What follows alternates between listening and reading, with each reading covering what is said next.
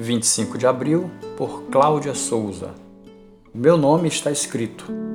Contudo, alegrem-se não porque os espíritos se submetem a vocês, mas porque seus nomes estão escritos nos céus. Lucas 10, verso 20.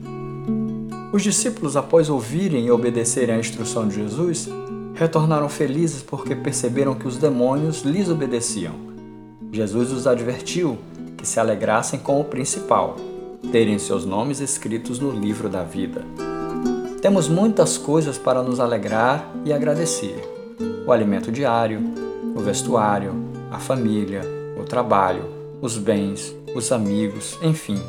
Há coisas que denominamos grandes e outras coisas que chamamos de pequenas, pelas quais precisamos agradecer igualmente.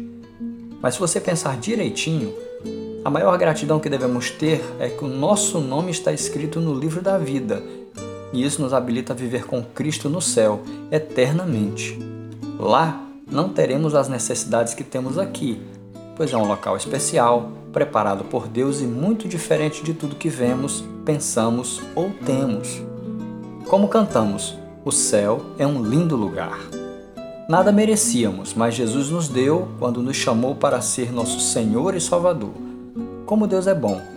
Não deixe de agradecê-lo por todas as coisas que ele faz, por quem ele é e pelo que ele representa para você.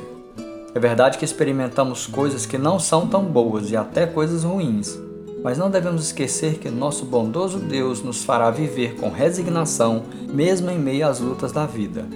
Lembre-se, o seu nome está escrito no livro da vida e isso nos enche de esperança.